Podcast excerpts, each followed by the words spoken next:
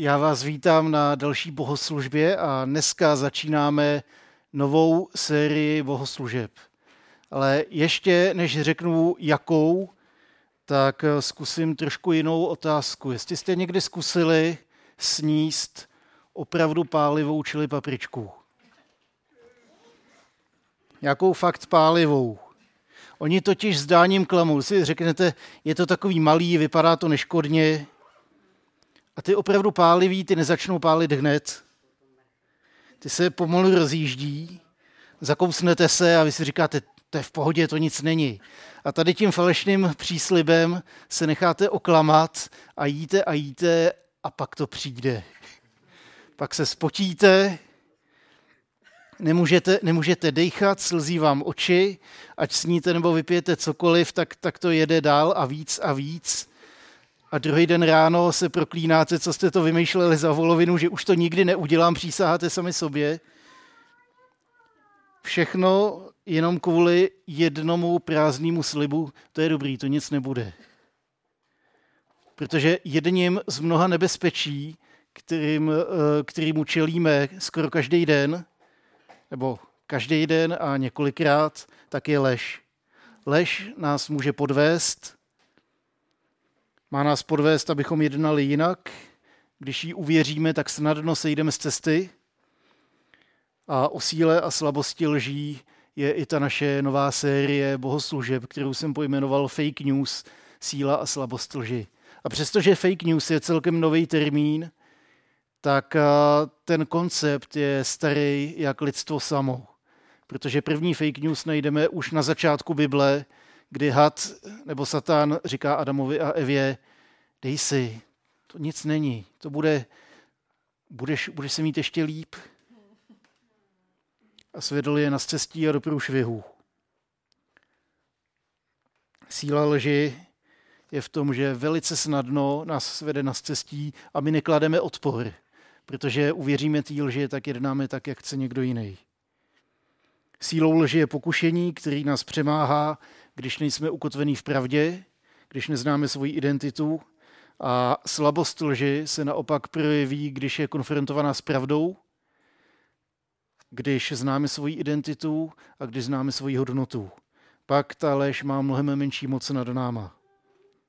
Když známe svou identitu a své poslání, tak lži i pokušení nad náma ztrácí svou moc. A proto moje přání je, abyste se nenechali oklamávat fake news, které jsou kolem vás abyste se nenechali oklamat prázdnýma slibama, kterých je plný svět a drželi se pravdy. Pilát se ptal, co je pravda. Ať už to myslel ironicky nebo smrtelně vážně, tak my se taky musíme ptát, co je pravda, na co se můžu spolehnout. A Bible nám dává odpověď. Ježíš je cesta, pravda i život. Ježíš je pravda a Ježíš je pravda, která přišla na svět, aby zemřela za nás hříšníky. A dneska se spolu s vámi chci podívat na začátek Matoušova evangelia, kde Ježíš bude čelit prvním fake news svojí služby. Bude čelit třem otázkám, který, který se ho snaží odvést od jeho poslání, položit život za lidi, aby mohli vírou život přijmout. Ježíš svoji moc a svoji autoritu nezneužil k tomu, aby si život usnadnil, aby si zařídil pohodlí, anebo aby získal moc nad druhýma. On svoji moc využíval k tomu, aby mohl růst Boží království a aby mohla být probouzená víra v lidech kolem něho. Takže tady to je takový stručný úvod. Já spolu s vámi chci přečíst začátek čtvrtý kapitoly Matouše. Já budu číst prvních jedenáct. Tehdy byl Ježíš veden duchem na poušť, aby tam byl pokoušen od ďábla. Postil se 40 dní a 40 nocí, až nakonec vyhladověl. V tom k němu přistoupil pokušitel a řekl mu, sily boží syn, řekni tomuto kamení, ať se promění v chleby. On však odpověděl, je psáno, nejen chlebem bude člověk živ, ale každým slovem vycházejícím z božích úst. Tehdy ho ďábel vzal do svatého města a postavil ho na vrcholek chrámu. Sily boží syn řekl, vyhni se dolů. Je přece psáno, svým andělům přikáže o tobě a ponesou tě na rukou, abys nenarazil nohou na kámen. Ježíš mu řekl, je také psáno, nepokouši hospodina svého boha. Poté ho ďábel vzal na velmi vysokou horu a ukázal mu všechna království světa a jejich slávu. To všechno ti dám, řekl mu, když padneš na kolena a pokloníš se mi. Odejdi, satane, řekl mu Ježíš. Je přece psáno, hospodinu svému bohu se budeš klanět a jemu jedinému sloužit. Tenkrát ho ďábel opustil a hle, přistoupili anděle a sloužili mu.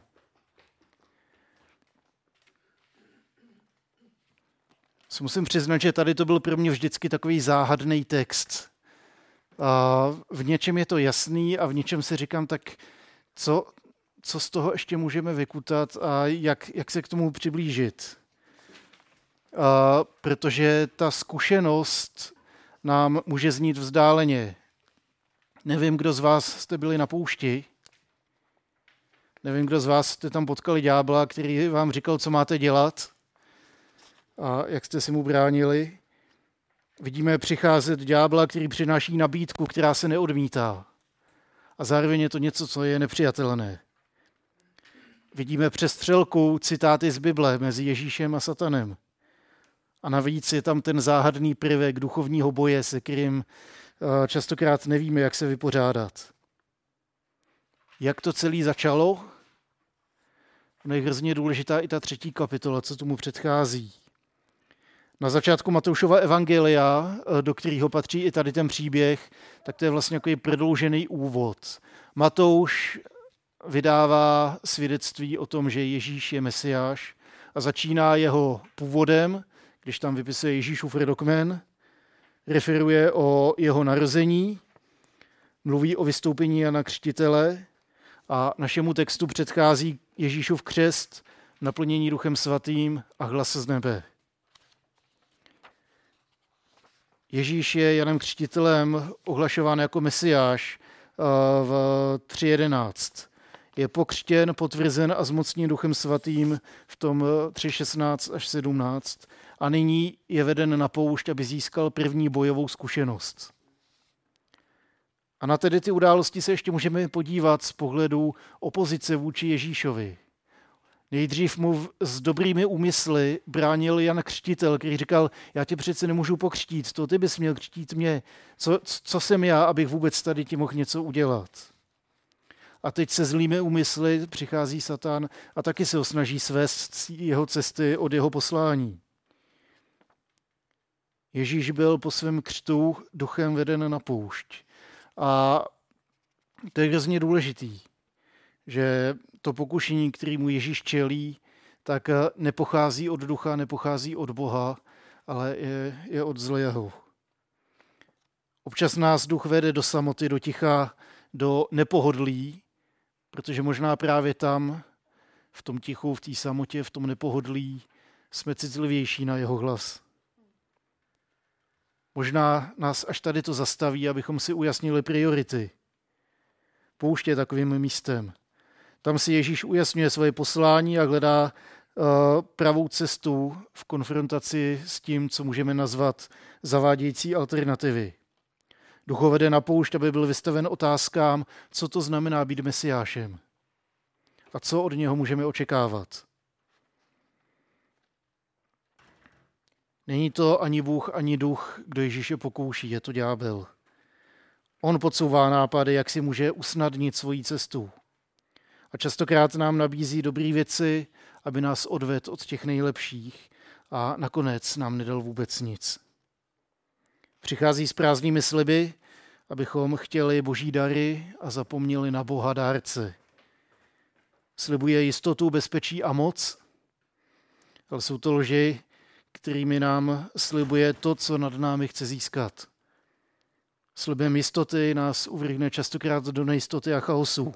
Slibem bezpečí nás ohrožuje a slibem moci většinou moc ztrácíme a on ji získává nad náma. Při křtu Bůh promluvil a říkal, ty jsi můj milovaný syn. Duch vede Ježíše na poušť a tam po 40 dnech přichází ďábel s otázkou, opravdu jsi boží syn? Ty věty jsou kousíček od sebe. Kousíček od sebe na papíru a 40 dní od sebe. Po 40 dnech vyhladověl a přichází s tou otázkou, kterou napadá identitu, opravdu si ten boží syn? On nepřišel hned na začátku, když byl Ježíš plný nadšení a plný sil. Přichází po 40 dnech, kdy je vyhladovělej, vyčerpaný, unavený, zesláblej. A právě tak ten zlej vždycky přichází. Ne, nečeká tam, kde jako jsme silný a tam, kde nějaký ty pokušení snadno odpálkujeme. Třeba si to ani neuvědomíme. Vždycky přijde a zatlačí na to nejbolavější místo. Vždycky, jak se ukáže nějaká slabost, tam, kde nejsme připravení. A jeho prvním útokem, nebo prvními dvěma útoky, je spochybnění Ježíšovy identity. Opravdu si boží syn? Už je to 40 dní, nezdálo se ti to tehdy? Nesplet ses? Teď už je to skoro měsíc a půl. Pak už použil větu, kterou velice rádi používáme i my. To už je dávno, to už neplatí. To už je dávno, to neplatí když rodiče najdou poznámku nebo nějakou pětku a odpověď, to už je dávno, to už neplatí. to už je promlčený. Tak ty jsi boží syn, tak si o tom přesvědč. Pomoz si. Vyrob si z těch kamenů chleba. Dokážeš to? On totiž chce, aby Ježíš kvůli hladovícímu žaludku nechal hladovět srdce, aby to vzdal a odcizil se Bohu. Ďábel chce, aby Ježíš zneužil svou moc k tomu, aby si udělal život pohodlnější, aby se zajistil. Když bude vždycky mít co jíst, tak v tom už nemusí spolehat na Boha a zapomene na něj tady v té oblasti. A pak je tu ještě druhá rovina. Ježíš si ujasňuje, v čem spočívá jeho poslání jak a čím má svět zachránit. A ten ďábel nabízí možnou cestu. Dej jim chleba, dej jim najíst. Hmotný blahobyt, zabezpečí, nasytě. A Ježíšova odpověď je hrozně důležitá. Vlastně všechny tři odpovědi. Ježíš se nehádá, Ježíš neargumentuje, Ježíš cituje Boží slovo. Cituje písmo a tím nám dává příklad, co je ta skutečně silná zbraň na boj proti zlímu. Protože boží slovo je mocné, tak si může stát naší mocí eh, k porážce těch prázdných slibů a pokušení, které můžou přicházet. A to Ježíšova odpověď, že nejenom chlebem je člověk živ, má v sobě dvě roviny. Cituje Tóru, kde hospodin Mojžíšovými ústy připomíná, že je to právě on, kdo sytil lid na poušti. Krmil tě manou, kterou si neznal ani ty, ani tví otcové. Aby ti dal poznat, že nejen chlebem bude člověk živ, ale vším, co vychází z hospodinových úst. A to Ježíšova odpověď taky ukazuje na hlubší rovinu toho, že jídlo není to hlavní, o co v životě jde. Není to to hlavní, co jako lidi potřebujeme. Možná na to nevypadáme, ale eh, tady to je hrozně důležitý, že Ježíš to odpovídá po 40 dnech půstu. Sitý hladovému nevěří a hladový nevěří sitému. Kdyby tohle Ježíš prohlásil po svíčkový zpěti, tak ho málo kdo vezme vážně. Takhle ale může říct hlubokou pravdu, protože on sám zakusil, co to je hlad, on sám zakusil, co to je vyčerpání, až, až na doraz. A zároveň připomíná, že budeme-li jako lidé mít co jíst, neznamená to nutně, že budeme šťastnější. Ježíšova odpověď má i pozitivně formulovanou část. Člověk žije slovem, které vychází od Boha. Hmotné zajištění neznamená nutně lepší život, víc radosti, víc víry, víc naděje, víc oslavy Boha. To můžeme najít jedině v tom vztahu ve vztahu s Otcem, ve vztahu s Ježíšem, ve vztahu s Duchem Svatým. A to dokonce navzdory aktuálnímu materiálnímu nedostatku. To druhé pokušení je velice zajímavý, to se odehrává v chrámu. Tam ďábel cituje uh, Žalm 91. Ano, ďábel čte Bibli a umí citovat, líp než my. A když se mu to hodí, dokonce nás zavede do chrámu, jenom aby nás odvedl od Boha. To, že ani ten chrám není zárukou bezpečí. To, že vkročíme do kostela, ještě neznamená, že jsme v pohodě. Že budeme uchráněni od zla. Ten útok je opět veden na Ježíšovu identitu. Opravdu si boží syn? Tak já taky umím citovat z písmo. Když se o tobě píše, že tě ti andělé ochrání, aby se ti nic nestalo. Jenže teď to pokušení není materiální zabezpečení, ale spočívá v něčem jiném. Možná ve slávě, možná v zážitku. Nebyla by to frajeřina skočit bungee jumping z chrámu, zastavit se půl metru nad zemí, pomalu se snést a jak všichni koukají, tak zároveň by všichni uvěřili, že to je ten boží zázračný muž, to je ten posel od Boha. Přesvědč se, jestli jsi boží syna, přesvědč se, jestli tě Bůh ochrání. Jestli jim nechceš nabídnout chleba, tak jim, tak jim dej nějakou senzaci, dej jim zázraky. Zajímavé je, že ďábel tady cituje písmo a trvá na doslovném výkladu. Tématem celého toho žalmu je ale boží ochrana. Žalmista nabízí útočiště tomu, kdo si připadá jako štvaná zvěř, ale taky nabízí hospodinův zásah v boji a dokonce porážku své volníků. A to pokušení, který ďábel nabízí, tak nemusí spočívat pouze v tom samotném skoku.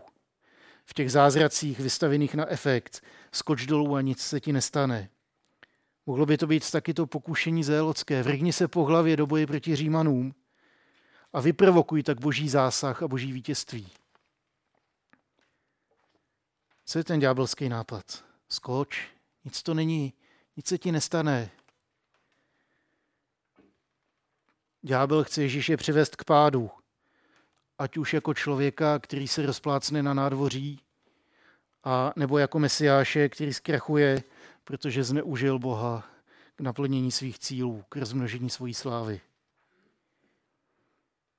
Ďábel může podsouvat nápady. Může nám do hlavy vložit nějakou myšlenku. Když jdete po mostě a slyšíte skoč, skoč, ta voda bude v pohodě. Strč tam toho turistu. Plivni na toho, na, co je na lodi pod tebou. Když se to děje, tak nepropadejte panice, to se dělo i Ježíšovi. Pak přicházejí další myšlenky. Já musím být opravdu hrozný člověk, když si tady to myslím. To jsem opravdu křesťan, jestli mě napadají takovýhle hovadiny. Ty myšlenky nejsou moje, to jsou myšlenky od toho zlýho. On může podsunout myšlenku. Na nás je, jestli ji přijmeme nebo odmítneme. Jestli ji přijmeme a budeme ji živit a začít řešit, jo, tak skočit, tak mám si sundat boty nebo skočit rovnou.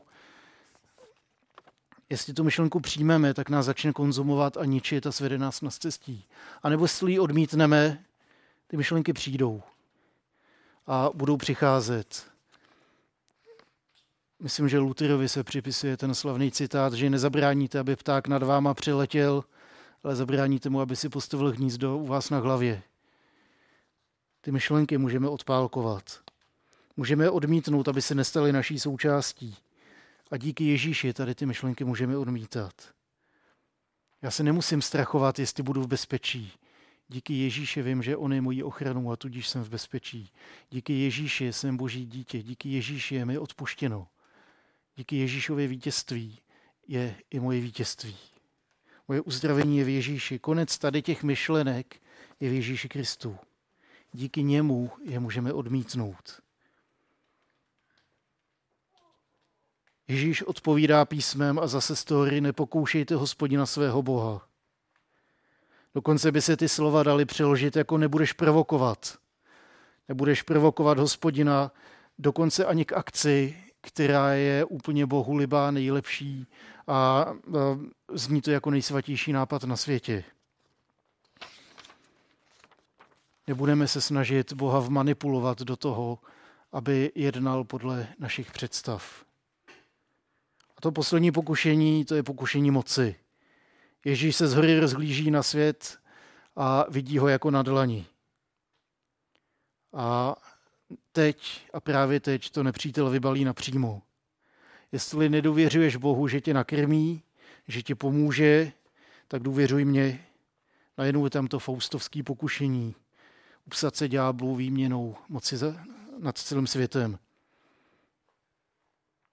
Častokrát, když máme ten bohulibý nápad, častokrát, když ty svatý nápady přicházejí, do kterých se snažíme vmanipulovat Boha, tak je velice tenký pokušení snažit se říct, no tak účel světí prostředky, tady to je přece, to musí Bůh schválit, protože je to skvělý nápad. Tak eh, co je špatného na tom to trošku pospíšit? V zájmu vyššího dobra to snad nevadí, nebo jo? Upsat se ďáblu, získat moc nad světem a potom, pokud vůbec nějaký potom bude, prosadit chválihodné reformy. Teď zacituju jednoho svého teologa, který k tomu říkal, není to tak dávno, co takový sen obrátil v trosky polovinu Evropy. Sen, který není nikomu cizí. Žít jako Bůh, ale ne s Bohem. Ježíš tady to striktně odmítá, opět s citací Tóry na rytech. Nabídku pomoci odmítá jako překážku skutečnému poslání. Protože když ďábel dává, a i kdyby dával celý království, tak to dává jenom proto, aby něco vzal. On totiž bere Boha. A co je člověku platný, že získá celý svět, když ztratí svoji duši? Ježíš v těch pokušeních obstál a ďábla odpálkoval. Ne svými argumenty, ale slovy Tóry. Boží slovo je mocnější než naše pokušení a protože Ježíš znal svoji identitu, protože nezapomněl na ty nejdůležitější slova, které můžete jako dítě slyšet. Ty jsi moje milovaný dítě, ty jsi můj milovaný syn, ty jsi má milovaná dcera. Tebe jsem si oblíbil. Pojďme spolu. Protože znal tady ty slova a spolehnul se na ně, tak tady ty nabídky alternativních cest vůbec nebyly lákavý. Najednou ty pokušení vybledly a ztratili sílu. A pak, když se podíváme na celý Ježíšův příběh potom, tak můžeme najít spoustu zajímavých paralel. Nejméně dvakrát bude Ježíš právě na poušti sytit zástupy chlebem.